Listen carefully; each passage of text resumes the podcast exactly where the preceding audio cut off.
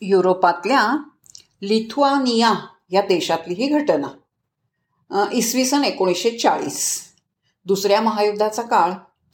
चिऊने सुगिहारा नावाचे एक सरकारी अधिकारी जपानचे प्रतिनिधी म्हणून काम करत होते कार्यरत होते. विदेश प्रवासासाठी लागणारी लेखी परवानगी म्हणजे व्हिसा देण्याचं काम ते करत असत.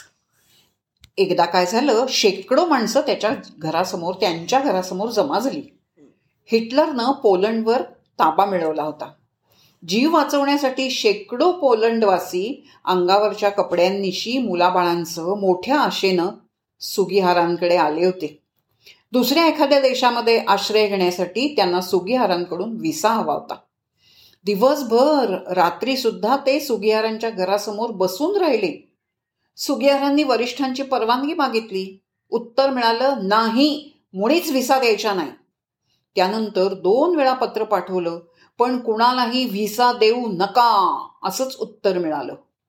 दरम्यान शरणार्थींचे लोंढे वाढले.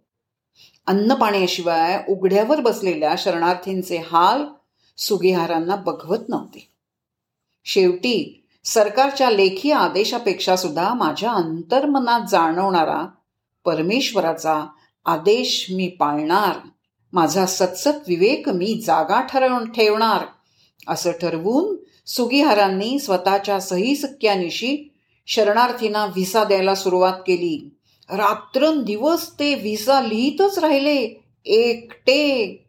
अचानक त्यांना शासनाचा आदेश आला. देश सोडून चालते व्हा. सुगीहारांना देश आणि नोकरी सोडावी लागली. इतकंच नव्हे तर सरकारनं त्यांना ह्याच चुकीमुळे दीड वर्ष तुरुंगात डांबलं परिवारासह. पण शेवटच्या क्षणापर्यंत रेल्वेच्या डब्यात बसल्यानंतरही ते व्हिसा लिहून प्लॅटफॉर्मवरच्या शरणार्थींना देतच राहिले आणि हॅपी जर्नी म्हणतच राहिले. अवघे दोनच शब्द एकच प्रेमळ दृष्टिक्षेप पण तेवढं सुद्धा त्या शरणार्थींना लाख मोलाचं वाटत होतं.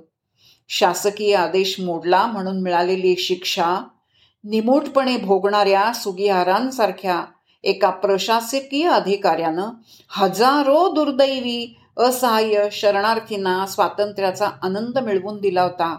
प्रत्येक प्रशासकीय अधिकारी सुहिगारांप्रमाणे सतसत विवेकीच्या प्रकाशात जाणारा माणूस झाला तर आपल्या भारतीय संस्कृतीमध्ये सतसत विवेक बुद्धी खूप महत्त्वाची आहे त्याचा विचार करावा आणि सुगिहारांच्या प्रमाणे त्यांची कथा आपल्या डोळ्यासमोर ठेवावी. हेच खरं नाही का?